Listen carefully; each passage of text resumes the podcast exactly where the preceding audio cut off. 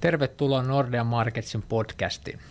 Taloudessa tapahtuu taas paljon. Viime viikolla äh, saatiin korkouutisia niin USAsta kuin euroalueeltakin ja tällä viikolla hallitus on jatkanut neuvotteluita uudesta hallitusohjelmasta ja tietysti viikon kohokohtana meidän uusi ennuste julkaistiin ja näistä aiheista tänään mun kanssa täällä on juttelemassa meidän pääanalyytikko Jan von Geeri. Tervetuloa. Kiitti ja moikka. Ja mun nimi on Juho Kostiainen ja mennään suoraan aiheeseen. Miten sä Janne sanoisit nyt sitten USAssa ja euroalueella molemmissa korkoja nostettiin se 0,25 prosenttiyksikköä viime viikolla. Nähdäänkö seuraavissa kokouksissa vielä jatkoa koronnostolle vai joko se inflaatio alkaisi pikkuhiljaa taittumaan? No ei se inflaatio kyllä näytä taittumisen merkkejä, mutta kyllä keskuspankkien tämä suhtautuminen rupeaa näyttää pikkasen varovaisemmalta, että pikkasen sieltä rupeaa paistaa läpi jo se, että ehkä korkohuiput rupeaa olemaan lähellä, ainakin USAn kohdalta, että, että Fedhän sieltä puhu, puhu kyllä edelleen, että mahdollisesta lisäkiristämistarpeesta, mutta kun tähän mennessä on puhuttu siitä, että, että niin kun vielä nostetaan lisää, niin nyt, nyt ei tullut sellaista signaalia. Toki Powell sieltä pääjohtaja kertoo, että, että niin kuin mistään pausseista, tauoista koronostoissa ei ole päätetty, päätetty mutta sitten kuitenkin niin kuin signaalit muuten oli sellaisia, että voi hyvin olla, että, että jos ei nyt tule yläsuuntaisia inflaatioyllätyksiä tai yleisesti yläsuuntaisia yllätyksiä datassa, niin että, että kesäkuussa ei, ei ehkä enää sitten korkoa nostettaisikaan. Että USAssahan korot on nyt siinä reilussa viidessä prosentissa, eli tavallaan sama taso, mihin päättyi se ehkä viime kunnon koronostosykli, että jos ajatellaan, että tämä pandemia edeltävä koronostosykli jäi vähän niin kuin lyhyeksi, niin silloin ennen finanssikriisiä oleva koronostosykli niin päättyi näille samoille tasoille, ja itse asiassa siellä signaloitiin aika samanlaisin samoin sanankääntein silloin viimeisen koronoston jälkeen, ja silloin ei tullut enää sitä nostoa. No EKP sitten taas on kyllä ehkä vähän kaukana, kauempana vielä siitä niin kuin lopullisesta korkotasostaan, mutta to, toki EKPllakin niin se koronnosto vauhti hidastui, että tähän mennessä on nostettu puolella prosenttiyksiköllä, sitä ennen nostettiin 0,75 prosenttiyksiköllä, nyt nostettiin enää 0,25 ja tavallaan sitten niitä viestejä kuuntelee, niin kyllä siellä sanottiin, että, että, että niin kuin, lisänostoja on tulossa, mitään pausseja ei täälläkään ole, ole niin tulo, tulossa, mutta että kyllä siellä useampi neuvoston jäsen on puhunut, että, että niin koronostot lähenee jo loppuaan tai on loppusuoralla, mutta toki sitten on ollut niitäkin äänenpainoja, jotka on nyt puhunut, että ehkä niin nostoja pitää jatkaa vielä kesän, kesän jälkeenkin. Mutta tavallaan se linjaus on ollut oikeastaan se, että, että niin kuin nyt ne 0,25 prosenttiyksikön nostot on ne, millä mennään, mennään eteenpäin. Korko on nyt 3,25, että, että niin kuin nyt sitten ehkä keskustellaan siitä, että tuleeko niitä nostoja 1, 2, 3, 4 sitä luokkaa, ne on ehkä niin kuin ne suurin osa neuvoston jäsenistä varmaan mahtuu niin kuin näihin, näihin tota, tai tämä vaihteluvälin sisään, mutta kyllä tuntuu, että niin kuin suuri enemmistö siellä on sitä mieltä, että nostoja tulee vielä lisää, mutta tässä vaiheessa ei ehkä osata sanoa kuinka paljon, mutta joka tapauksessa se nostotahti nyt hidastui ja jatkossakin on hitaampaa kuin mitä on nähty tässä viimeisen vajavuoden aikana. Miten sitten, tota, Juho, meillä tuli Suomellekin uusi, uusi ennuste. Suomelle nämä, nämä korot, ei, tai nousevat korot ei olekaan niin hyvä asia, että, että niin kuin toki ne voi ajatella, että ne rajoittaa aktiviteettia kaikkialla ja se on vähän niin kuin tarkoituskin, mutta miten niin kuin Suomen vaihtuvakorkoisten maiden Suomi, ja missä ne korot lyö niin kuin nopeampaa läpi, niin miten tämä heijastuu meidän ennusteeseen, että onko, niin kuin, onko Suomi nyt, Suomen talous nyt hyytymässä tässä korkojen nousun maailmassa?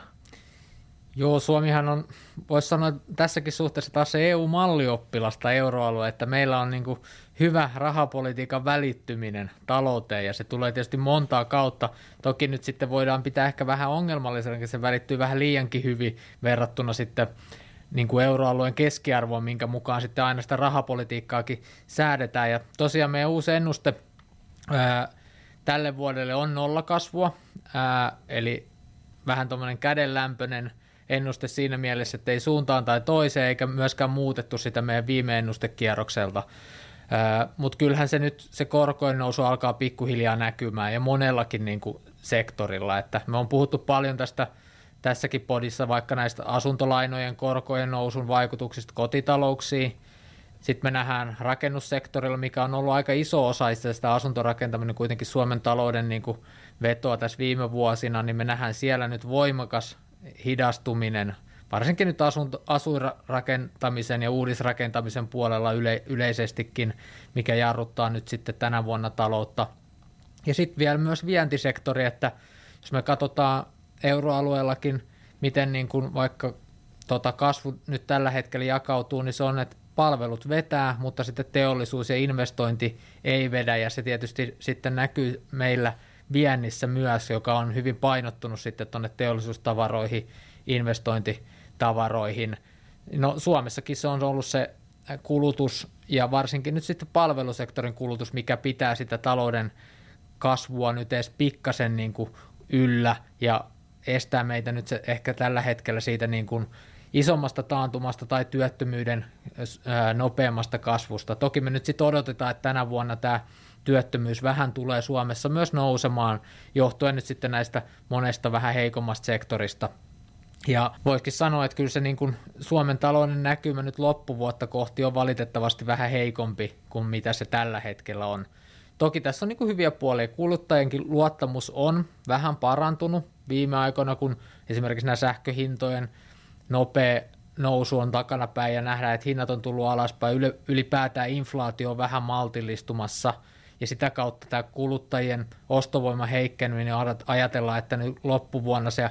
al- alkaisi loppumaan ja pikkasen jo kääntyisi niin kuin parempaan päin, että tässä on niin kuin sekä myönteisiä merkkejä, mutta sitten on aika paljon näitä painavia, niin kuin taloutta painavia asioita, mitkä tulee paljon nyt sen korkojen, korkojen nousun välityksellä nyt sit Suomen talouteen. No miten Janne, sä näet globaalitaloudessa, onko siellä Euroopassa, USAssa yleisemmin, niin onko tämä niinku tilanne vielä sama, tai niinku yhtä haastava kuin Suomessa vai – onko ne viiveet kasvanut tavallaan sen, miten se korko välittyy ja ehkä miltä se niin kuin talouskuva ylipäätään näyttää? No joo, kyllä ne niin kuin viiveet tuntuu, että ne on, on kasvanut, että tämähän on se keskuspankkien yksi, yksi näistä monista haasteista, että tiedetään, että ne aikaisemmat päätökset vaikuttaa viiveellä, mutta sitä oikeastaan sitä viiveen suuruutta ei tiedetä, että, että kuinka, kuinka pitkä se on, että se on vai, puhutaan, että se on vaihteleva ja pitkä se, se tavallaan se viive. Keskuspankkien lausunnoissa näkyy kyllä hyvin jo, että, että tavallaan he sisäistää sen, että, että näiden aiempien toimien kokonaisvaikutus ei ole vielä näköpiirissä. Mutta sitten niin kuin Suomesta poiketen, jos me katsotaan euroaluetta, niin euroalueella keskimäärin on suosittu huomattavasti enemmän esimerkiksi asuntolainoissa kiinteitä korkoja, joten vaikka uuteen aktiviteettiin, totta kai jos nyt mennään ottamaan uutta asuntolainaa, niin siellä on se korkeampi korko, rävähtää siihen, siihen tota lainasoppariin saman tien, mutta sitten näissä vanhoissa soppareissa siinä suuressa massassa, niin se korko välittyy huomattavasti hitaammin. Et se, mitä EKP niin nyt kommentoi tässä viimeisimpänä oli tavallaan se, että että niin kuin he näkee rahoitusolosuhteissa jotain rahapolitiikan välittymisen, eli tarkoittaa sitä, että niin kuin uudet, uusien, uudet lainamäärät on, on laskenut, luottoehdot on kiristynyt, lainakorot on noussut, mutta he ei näe sitä reaalitalouden puolella eikä suinkaan vielä inflaatiossa näitä, tätä niin kuin kirjanpä rahapolitiikan vaikutusta. Että voisi ajatella sillä että kun Suomessa se näkyy sekä niin kuin nykyisille asuntovelallisille, mutta sitten euroalueelle se tulee enemmän sitten se, että uudishankinta on hidastunut ja ehkä sitten se rakennussektori ja sen kautta tavallaan välittyy sitten vähän hitaammin siihen talouteen. Just näin, että jos me ajatellaan sitä suurta massaa, esimerkiksi asuntovelallisia, niin heidän korko ei ole noussut välttämättä ollenkaan tässä vielä koronasyklin aikana, joten niin kuin se nouseva korkotaso ei esimerkiksi heidän kulutukseen samalla tavalla vaikuta, ja se sitten pitää, se, pitää niin kuin se talouden aktiviteettia paremmin yllä kuin esimerkiksi Suomen kaltainen maa, missä sitten niin kuin ne nousevat korot näkyy ja todennäköisesti sitten joko syö säästöjä tai jarruttaa kulutusta sitten niin kuin eri tavalla. No mutta joo, jos jatketaan tuosta vielä siitä tavallaan niin kuin sitten, että mitä tämä tarkoittaa, että kun EKP sanoo, että he ei näe sitä vielä siellä reaalitalouden puolella, niin lopputulos on se, että, että kun he ei näe sitä siellä, niin ehkä tarvitaan vielä lisätoimia, jotta niin kuin se näkyy siellä. Että EKP vähän niin kuin haaste on se, että perinteisesti on nojattu vahvasti niihin inflaatioennusteisiin, tiedetään se, että ne rahapoliittiset päätökset vaikuttaa suurella viiveellä, tehdään sitä rahapolitiikkaa niin kuin sillä tavalla, että, että niin kuin ne päätökset, mitä nyt tehdään, niin vaikuttaa siihen inflaatioon ehkä vuoden, kahden, kolmen päästä. Mutta mut kun nämä ennusteet meni niin pahasti pieleen silloin vuonna 2021, 2022 aliarvioitiin sitä inflaatiokehitystä, niin EKP joutuikin myöntämään, että ei tässä osatakaan ennustaa inflaatiota, piti antaa enemmän painoarvoa sitten tälle toteutuneelle inflaatiokehitykselle, ja sitten niin kuin lopputulos on nyt sitten se, että nyt vähän tai sanotaan, että se myös kasvattaa riskiä siitä ylikiristämisestä, että koska tiedetään, että, että niin kuin nämä makrotaloudelliset suuret reagoi viiveellä siihen rahapolitiikan kiristämiseen, niin, niin on, on toki, niin kuin, että jos niitä nyt käytetään ankkurina tai mittarina siitä, että paljonko pitää kiristää, niin on toki riski siitä, että, korkoa nostetaan liikaa, mutta ei tässä ole keskuspankeilla oikeastaan niin kuin hyviä vaihtoehtoja. Että toisaalta he tietää sen, että jos ei kiristetä liikaa, jos inflaatio ankkuroituu korkeammille tasoille, niin sitten pitää todennäköisesti kiristää myöhemmin lisää tai tavallaan sen inflaation palauttaminen sinne kakkosen on entistä vaikeampaa, jos se ankkuroituu sinne korkeammille tasoille. Mutta sitten toisaalta on taas niinku se, että niinku se ylikiristämisen riski on toki siellä, että jos kiristetään liikaa, niin sitten eh, kun tämä kokonaisvaikutus tuleekin sieltä viiveellä, niin huomataankin, että, että niin kuin nyt, nyt ehkä talous hidastukin enemmän kuin kun haluttiin, ja se inflaatio tuleekin sitten sieltä niin kuin alas. Niin, siinä on, nyt on itse asiassa nähtävissä jo, joitain merkkejä niin kuin inflaation hidastumisessa. Mä, no ensin, ensinkin mä kävin tässä yhdessä saksalaisessa ruokatavarakaupassa ja siellä kurkku maksoi enää 99 senttiä kiloa. Tämä on nyt se ensimmäinen indikaattori, että ehkä tämä energiahinta vaikka on voinut jo ruveta välittymään niin kuin muuallekin talouteen – mutta miten toi euroalue, vaikka inflaatio, niin onko siellä näköpiirissä nyt, että siellä voisi olla vaikka laskeviakin hintoja? Tässä on nyt paljon puhuttu vaikka ruuasta, mutta myös niin kuin tavarahinnoista, missä nämä niin kuin globaalit pullonkaulat on, on, on lähtenyt niin kuin pik, pikku, pikkuhiljaa poistunut ja USAssahan nähdäänkin, että tavarahinnat on niin maltillista, mutta onko Euroopassa niin kuin näköpiirissä, että sieltä voisi tulla nopeampaakin inflaatio hidastumista tätä kautta? No se suurin ehkä ajava tekijä on, että meillähän inflaatiohan tippunut sieltä reilusta 10 prosentista niin kuin noin seiskaan nyt kokonaisinflaatio. Ja itse asiassa maaliskuussahan energiahinnat jo niin kuin laski edelliseen vuoteen verrattuna, nyt taas huhtikuussa ne oli pikkasen ylöspäin, mutta tavallaan se korjaus pääosin selittyy niin kuin nousevilla energiahinnoilla. Jos me katsotaan tämmöisiä ennakoivia indikaatioita, indikaattoreita, että jos me jaetaan tavallaan inflaatiokori niin kuin neljään, neljään tota osaan, että meillä on energia, meillä on ruoka, sitten meillä on tota, pohjainflaatiossa palvelut ja tavarat, niin tavallaan se komponentti, mikä siellä edelleen on kiihdyttänyt, on ollut se palveluinflaatio, energiasta poistetut palvelu, palveluinflaatio, jota ajaa niin kuin vahviten palkat. Kaikissa näissä muissa komponenteissa niin kuin ennakoivat indikaattorit viittaa selkeästi siihen, että energiassa me ollaan nähty jo se korjaus ruuassakin niin kuin maailmanmarkkinoilla ruoan hinnathan on laskenut huipuistaan. Nyt eh, huhtikuussa nähtiin ensimerkkejä siitä, että ehkä se niin kuin ruokainflaatiokin rupeaa pikkasen hellittämään. Ei tarkoita sitä, että hinnat nyt vielä laskisi siellä, mutta että, että se inflaatio hidastuu nämä tuotantoketjuongelmat globaalisti, ne, ne on niin puoltanut jo pidempään sitä, että sen tavarainflaation pitäisi ruveta hidastumaan. Siitäkin oli nyt ensimmäisiä merkkejä niin kuin uusimmissa luvuissa, että se tavarainflaatio tai pohjatavarainflaatiokin tulisi sieltä alas. Et se komponentti, mikä siellä on edelleen kiihdyttänyt, on ollut ne energian ulkopuoliset palvelut – ja se, se niin kuin on tavallaan helppokin ymmärtää, että palvelusektori on se muutenkin, mikä vetää nyt eniten. Ja siellä ei ole sitten samalla tavalla vielä näköpiirissä se helpotusta. Ja tämä on ehkä se komponentti, mikä huolestuttaa keskuspankkia eniten. USAssakin Fed on sanonut suoraan, että, että nämä, tota, he katsoo palveluja pois lukien asuminen ja energia. Että se on se komponentti, mitä he katsoo niin kuin e-, eniten. Että tavallaan niin kuin siellä on tullut taas enemmän, jos, jos viime vuonna ajateltiin, että, että lähes kaikki hinnat nousi ja kiihdytti, niin nyt siellä on tullut taas vähän enemmän hajontaa, mutta kyllä niin kuin suuri kuva edelleen on se, että jos me katsotaan hintamuutoksia vuoden taakse verrattuna, niin valtaosassa ne on niin kuin sel- selkeästi siellä keskuspankin tavoitteen niin kuin yläpuolella. Et siinä mielessä ei voi niin kuin sanoa, että keskuspankit olisi vielä, vielä tota, niin kuin voiton puolella tässä inflaation vastaisessa taistelussa, että kyllä ne riskit on edelleen yläsuunta ja etenkin euro, euroalueella itse ajattelee, että se inflaatio voi olla helposti tämmöistä tahmeeta, että se ei sieltä kovin helposti tule, tule tota alas. No mitäs Juho, tuota, Suomessa on, on nyt seurattu tarkasti näitä hallitusneuvotteluja ja niin kuin ehkä se, mitä sieltä on eniten tullut esiin, on tämä kuuden miljardin sopeuttamistavoite. Ja et miltä, miltä tämä näyttää? Näyttääkö tämä realisti, realistiselta ja minkälaisella kokoonpanolla se oikeastaan, tai, tai koko, kokoonpanolla tai hajotelmalla se voi sieltä tulla, että ei varmaan kuutta miljardia leik, suoria leikkauksia ainakaan. Joo, en, en tosiaan itsekään kyllä usko, että siellä nyt ihan niin kuin budjetista kuutta miljardia niin kuin viimeiseltä riviltä niin kuin menoja karsittaisi. Niitäkin varmasti tulee ja niin kuin miljardi tolkulla, joka tarkoittaa sitä, että niitä täytyy tehdä aika laajalla rintamalla. Mutta varmaan se kokonaisuus nyt sitten niin kuin tulee semmoista kautta, että siellä on osa näitä menosopeutuksia suoraan, mutta sitten tulee työllisyystoimia, joilla saadaan ehkä osittain säästöjä – mutta sitten ajatellaan, että niillä olisi kuitenkin talouskasvua parantava vaikutus, joka sitten osaltaan niin kuin kun on lisää työtuloja, niin on myös lisää verotuloja ja sitä kautta se alijäämä lähtisi pienenemään. Sitten voi olla myös muita talouskasvun, niin kuin vaikka tuottavuuden kasvuun tai ylipäätään niin kuin Suomen kilpailukykyyn vaikuttavia ää, muutoksia tai tämmöisiä politiikkatoimia, joilla ajatellaan, että voisi olla sitten kasvua kiihdyttävää vaikutusta ja sitä kautta myös saata sitten lisää työtä ja verotuloja Suomeen. Et se on varmasti tämmöinen niin paketti, erilaisia toimia, joilla sitten niin kuin ajatellaan, että niillä on niin kuin suoria vaikutuksia menoihin, mutta sitten tavallaan toisen ikään kuin kierroksen kautta vaikutuksia sitten niin kuin verotuloihin – ja työllisyyteen sitä kautta se parantaa sitä budjetin tasapainoa, että ymmärtääkseni nyt ei ole niin kuin lähtökohtaisesti niin kuin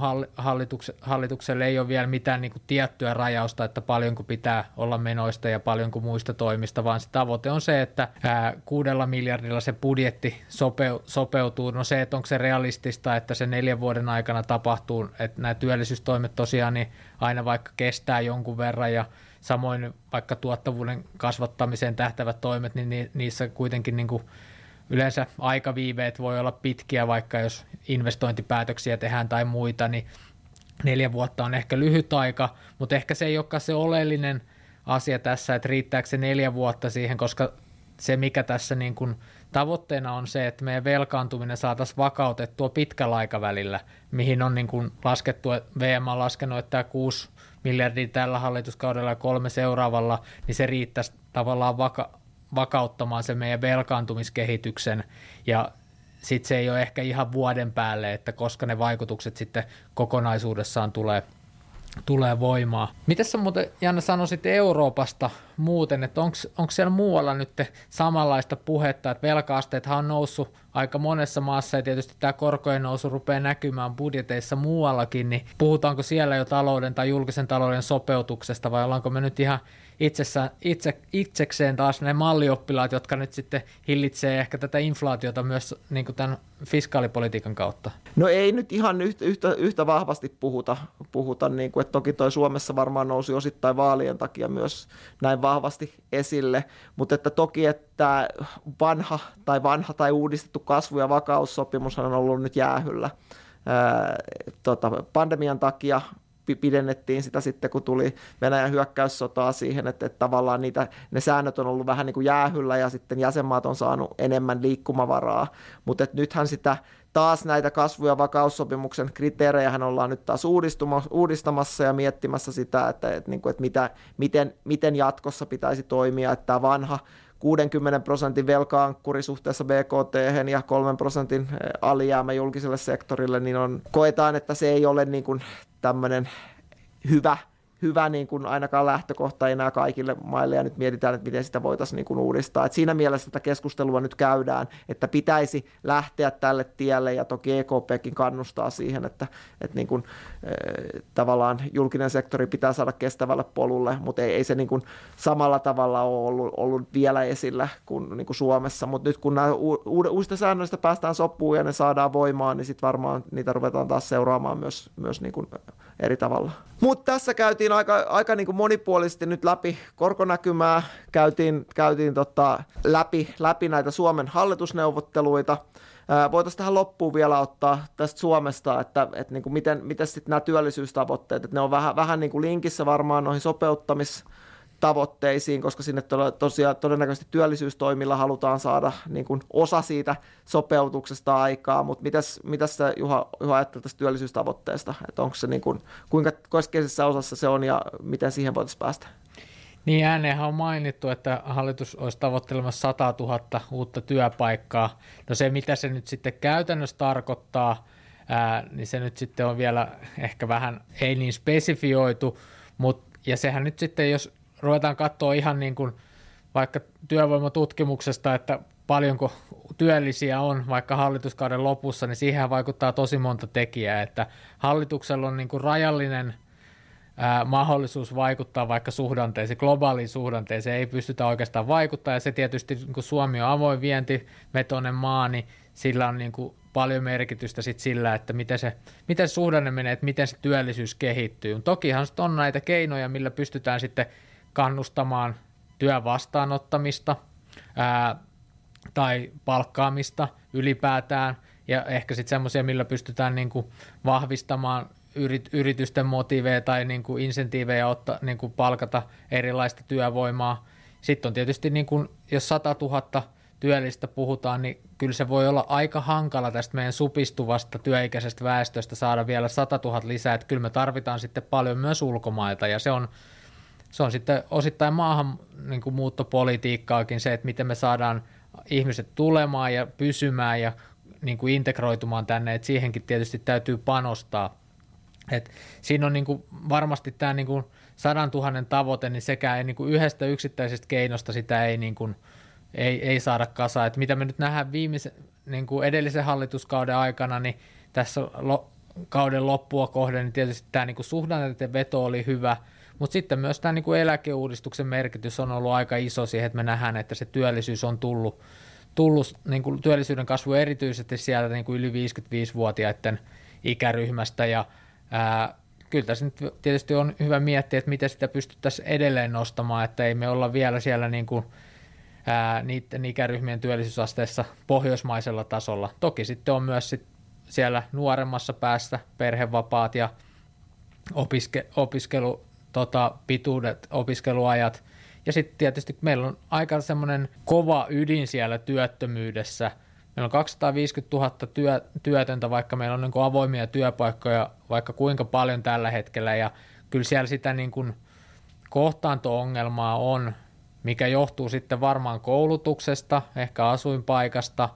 tai, tai muista sitten ehkä tämmöisistä niin kuin terveydellisistä ja sosiaalisista ongelmista, että onko ne ihmiset itse asiassa työkykyisiä, varsinkaan koko päivätyöhön. Et nyt monet on ehkä kritisoinut sitä, että työllisyyden kasvu on tullut osa-aikatyöstä, mutta mun mielestä jokainen työtunti, mikä tehdään, niin se on aina niin kuin plussaa ja se on verotuloja lisää siitä, siitä jokaisesta tunnista, että ei sitä pidä niin kuin vähäksyä, että kaikki ei välttämättä halua tai kykene tekemään koko päivätyötä, että kyllä siihenkin pitää kannustaa, että niin kuin osallistutaan sitten sen oman panoksen verran, vaikka se olisi sitten vähän pienempikin, että kyllä, kyllä varmasti tässä on niin kuin monta, monta reformia tarvitaan ja ehkä semmoisen, minkä mä haluaisin nostaa, niin aika paljon niin kuin peilataan niihin etukäteisarvioihin, että kuinka monta työllistä niin kuin vaikka tämä reformi tuo, ja sitten lasketaan yhteen, että nyt saataisiin 100 000, niin pitää tehdä näin ja näin. Eihän kukaan ikinä tiedä oikeasti, että paljon niistä saadaan, vaan niitä pitäisi aina seurata. Tehdään ja sitten seurataan, yritetään tehdä se reformi niin, että pystyttäisiin katsomaan, että mitkä se vaikuttavuus on. Sitten jos ei se toimi, niin sitten muutetaan. Mutta se, että pelätään tai jätetään joku tekemättä, kun ajatellaan, että ennakkoarvioissa tällä ei välttämättä ole hirveän iso vaikutusta, tai sitten se, että ää, niin ajattelisin niin, että siinä on niin kuin hyvä lähteä niin kuin rohkeasti liikkeelle ja sitten korjata tai muuttaa, jos näyttää siltä, että ne tulokset ei ollut toivotunlaisia. Että sanoisin, että meillä on tämä niin kuin haaste, haaste tämän niin kuin työvoiman saatavuuden kannalta on sen verran iso, että niin kuin jokainen kivi kannattaa kääntää. Tässä oli varmaan meidän tämän viikon aiheet. Aika, aika on täys ja jatketaan nyt seuraamista, että miten hallitusneuvottelut etenee ja minkälaisia – sopeutus- ja työllisyystoimia sieltä tulee. Ja sitten tietysti mielenkiinnolla seurataan tätä inflaatio- ja korkokehitystä, että miltä se nyt sitten näyttää kesäkohde, että joko ne koronostot alkaisi pikkuhiljaa riittämään vai vieläkö sitä asuntovelallista kuritetaan ensi vuonna, että se jää nyt nähtäväksi seurataan. Ja seuraavilla viikoilla sitten taas uusin aihe.